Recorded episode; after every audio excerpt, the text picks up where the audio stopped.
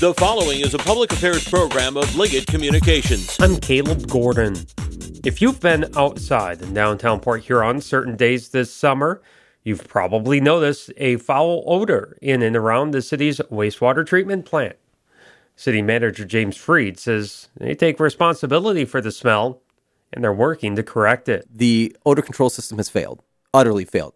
There's no denying that. Uh, so right now we're working with our engineers to come up with a remedy for it. We have found some midterm solutions to remediate the effects of the off-gassing of ammonia. What you're smelling is the off-gassing of ammonia, and that's a byproduct of some of our treatment processes, specifically using uh, a, a, product to kill the pathogens in the biosolids. Not sexy, but that's where the off-gassing is coming from. So we're working to fix that um, to make sure that we have a, a, process that works and doesn't make downtown smell. The city is also taking over the operations of a county owned parking lot located across the street from the wastewater plant. This is the Blue Water Beat.